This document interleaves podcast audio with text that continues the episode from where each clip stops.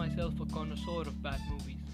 Either I watch a bad movie on a day where I have a lot of free time, or make a drinking game out of it, or just enjoy its campiness. But this is not that. Today we're over analyzing the 2019 movie Infernum.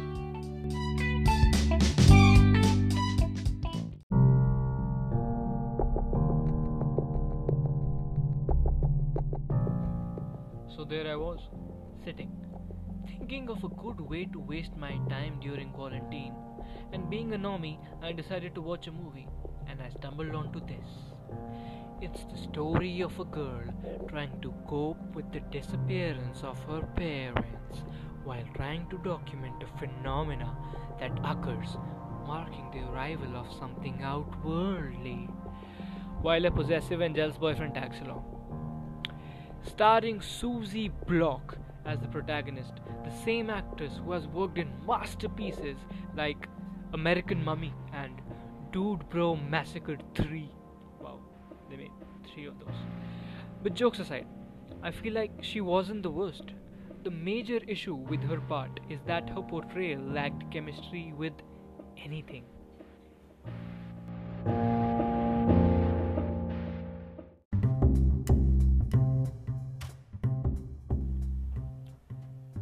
So young little Camille loses her parents while camping when she hears strange ominous sounds. And then we jump to 25 years later because that's how we do it. Now, she is traumatized by this and is a weird artist because that's how that works.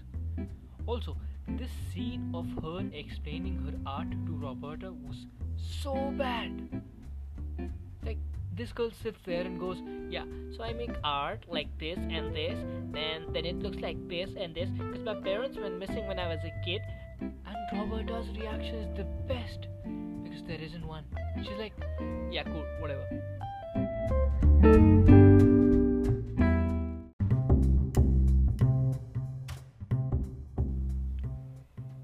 Then we meet Camille's boyfriend, who's playing drums without drums, while she's just standing there looking at him. Like it's obvious they wanted it to be cute, but thanks to the color tone, the camera work, and a serious lack of chemistry between the actors, it just looks awkward and forced.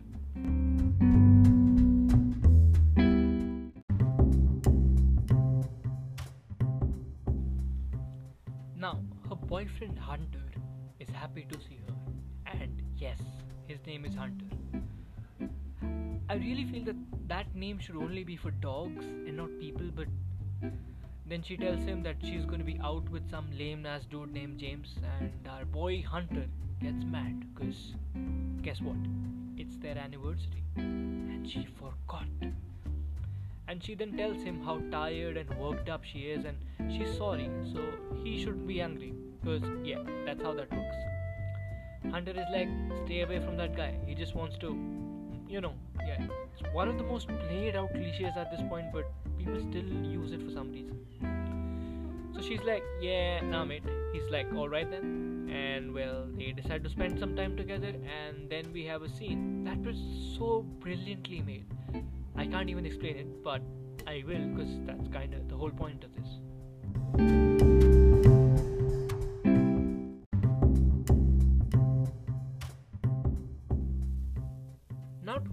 Untrained eye, it may seem like a poorly visualized and badly directed scene with terrible acting, but not to me. This scene is the representation of their whole relationship. Camille is spending time with her boyfriend Hunter, and they're drinking and having a good time. And then she's sitting hunched over while Hunter is just laying on his back with his eyes closed. And then, in an effort to have a conversation about something that is bothering her and eating away at the relationship,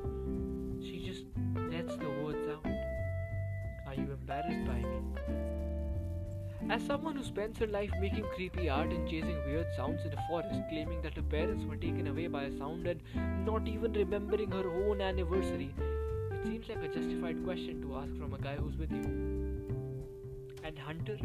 Hunter does something that exemplifies exactly what this relationship is like. He falls asleep. Like, she says this and turns around, and my man is just drunk in asleep. Later, James informs Camille that people are live streaming a sighting and that they should check it out. So, after an argument with Hunter, she heads out to the spot with James. But it turns out that the roads are closed due to landsliding, and both of them end up getting on a train. And this is when we find out that, surprise, surprise, Hunter is following them and is with them on their train. And now all three of them are in a compartment, sitting on the floor with no seats in the cold, even though they have another compartment with seats in it. Like, why?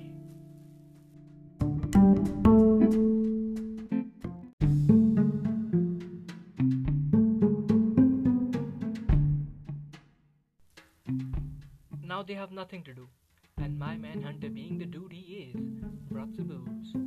So they do the obvious thing and drink and fall asleep. On waking up, they find out that the train has stopped. They meet Rita, played by Sarah Schultz, who tells them that the train has been stuck here for an hour and that her husband, who had gone to talk to the conductor, is missing. Hunter goes out to look for them and doesn't come back. Camille and James go. They find nothing and come back, and Rita is like, No, husband, please, please. And instead of telling her to go look for him herself or something, they go out and again. And this time, Camille sees a dead body and runs away, and James follows her. They go in, and Rita isn't there. And there's another weird sound, and they follow it. And it turns out to be the radio of one of the passengers who is also missing now.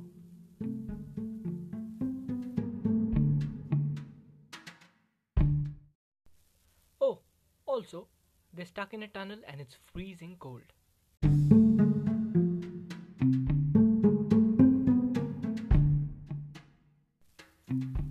Then they contact someone through the radio to rescue them.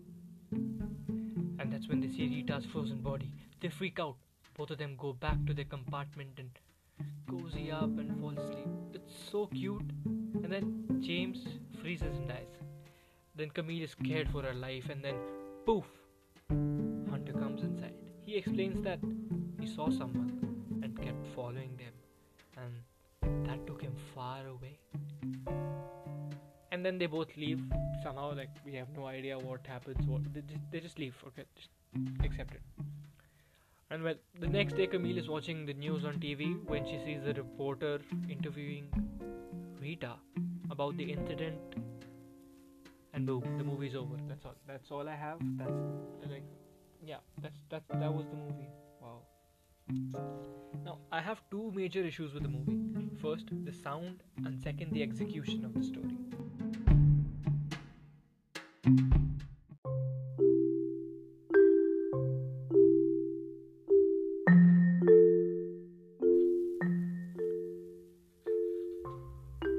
As someone with common sense, if you're making a movie where sound is an integral part of the plot, then isn't that something you want to be good? Like, imagine if they made the sound of music but forgot the music part.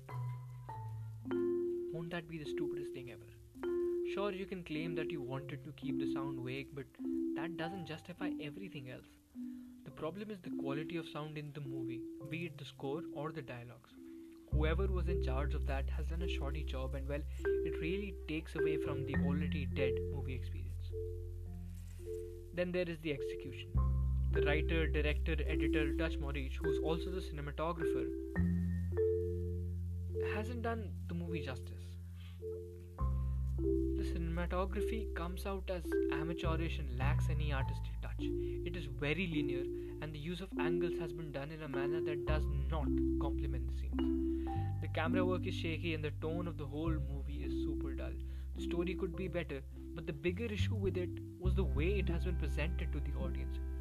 A story that is focused on something so internal to the character needs time and a great actor to portray it. The way the scenes are directed and the movie is played lacks any flavor at all. The direction lacks a vision of the story that could be perceived as entertaining or interesting in the least. Then come the actors. The biggest issue is the lack of chemistry between them and the worst dialogue delivery I have seen in ages. The scene between Camille and Roberta was hilariously bad. Rita as a character is just the weirdest. This is a pointless movie that lacks technical skill and any creative vision. Stay away from it.